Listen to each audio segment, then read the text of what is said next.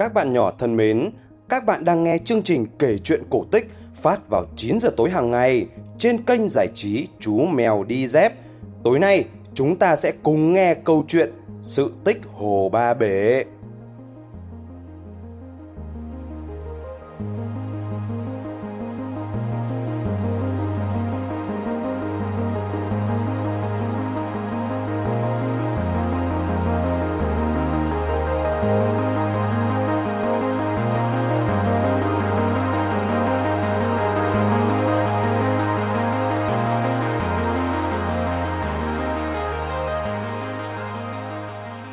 Ngày sửa ngày xưa, ở xã Nam Mẫu có hội cúng Phật.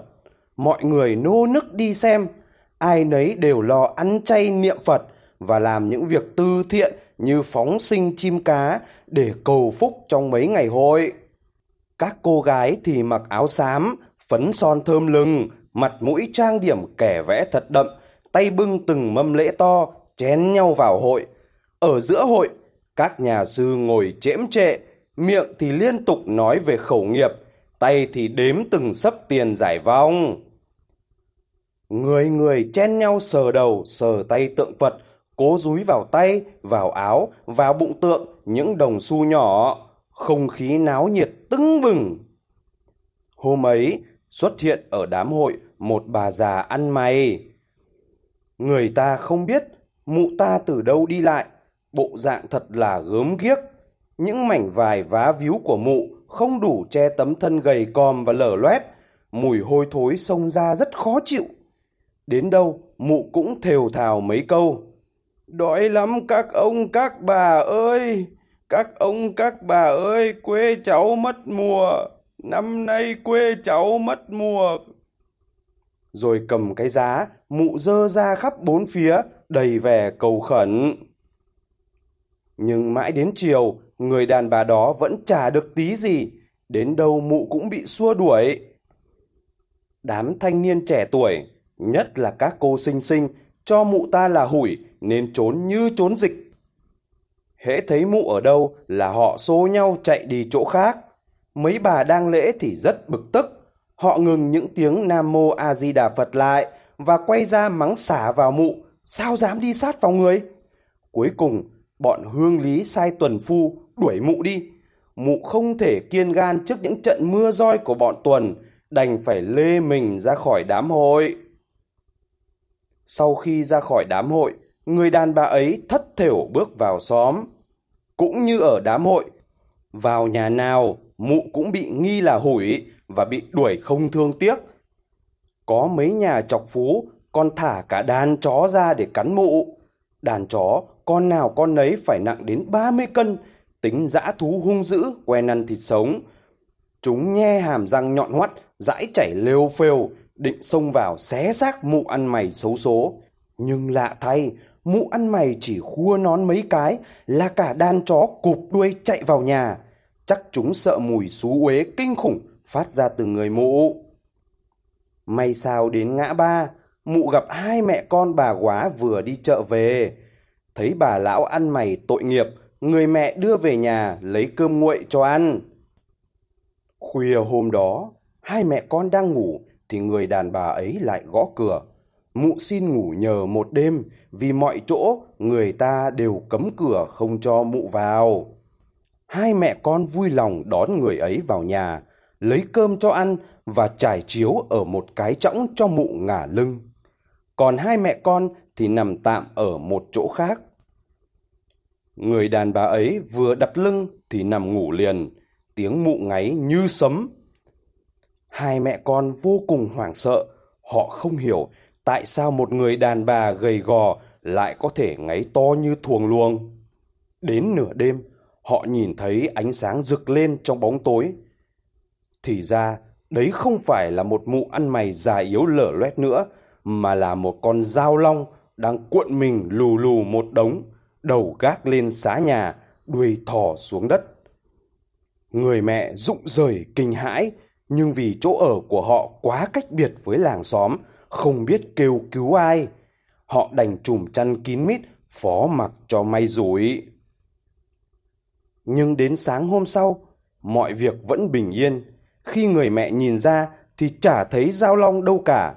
Trên trõng, mụ ăn mày đã dậy và sắp sửa ra đi. Trước khi từ biệt, mụ bỗng lên tiếng. Chúng nó thờ Phật mà kỳ thực là buôn Phật. Chúng nó xứng đáng phải chịu trầm luân. Chỉ có mẹ con nhà ngươi là tốt bụng.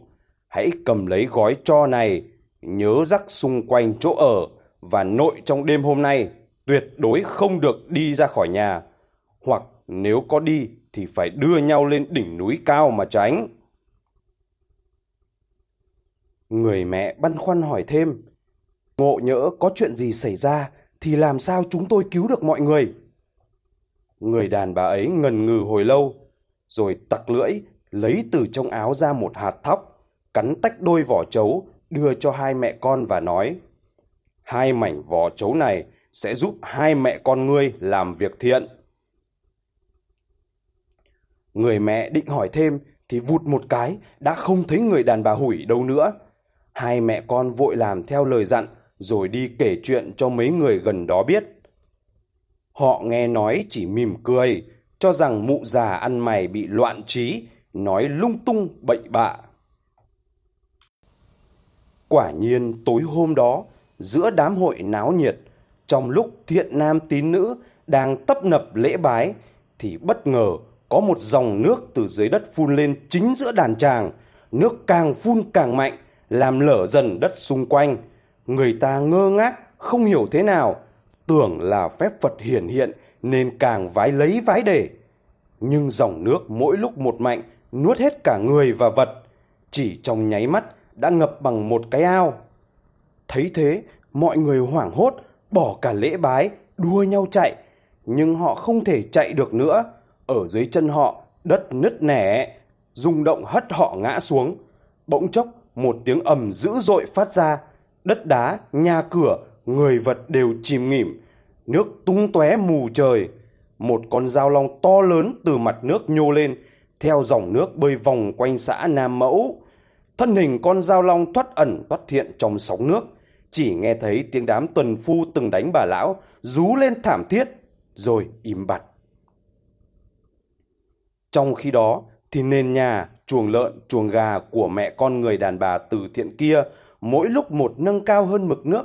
Căn nhà của họ bình an vô sự. Đau xót trước cảnh nước lụt, hai mẹ con đem ra hai mảnh vỏ trấu, vừa đặt xuống nước, họ bỗng thấy hai mảnh vỏ biến ngay thành hai chiếc thuyền. Thế rồi, mặc gió mặc mưa, họ treo đi khắp nơi, cố sức vớt những người bị nạn. Hai mẹ con bà quá nhờ có hai mảnh vỏ trấu làm thuyền, bất chấp mưa to gió lớn, đã bơi thuyền đi vớt mọi người rồi chạy thoát lên một mỏm núi. Tại đó, họ dựng một gian nhà nhỏ để sinh sống. Nơi này về sau trở thành một ngôi làng đông đúc và ngày nay vẫn có tên là làng Năm Mẫu. Còn thung lũng bị nước tràn ngập thì hóa thành ba cái hồ mênh mông như biển, nên người ta gọi là hồ Ba Bể. Nước ở ba hồ lưu thông nhau, nhưng thuyền bè không thể đi được từ hồ này sang hồ kia vì có các đập đá lớn ngăn trở.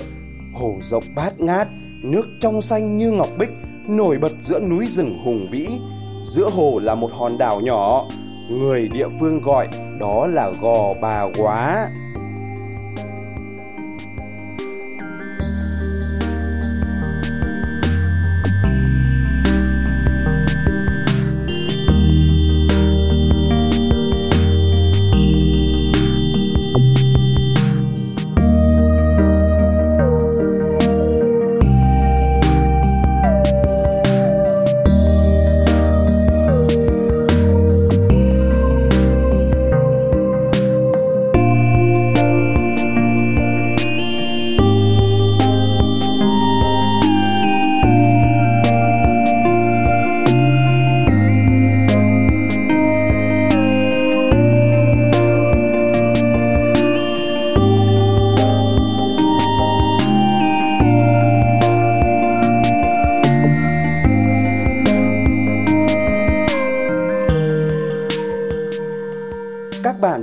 Xong câu chuyện cổ tích Sự tích Hồ Ba Bể phát trên kênh giải trí Chú Mèo Đi Dép.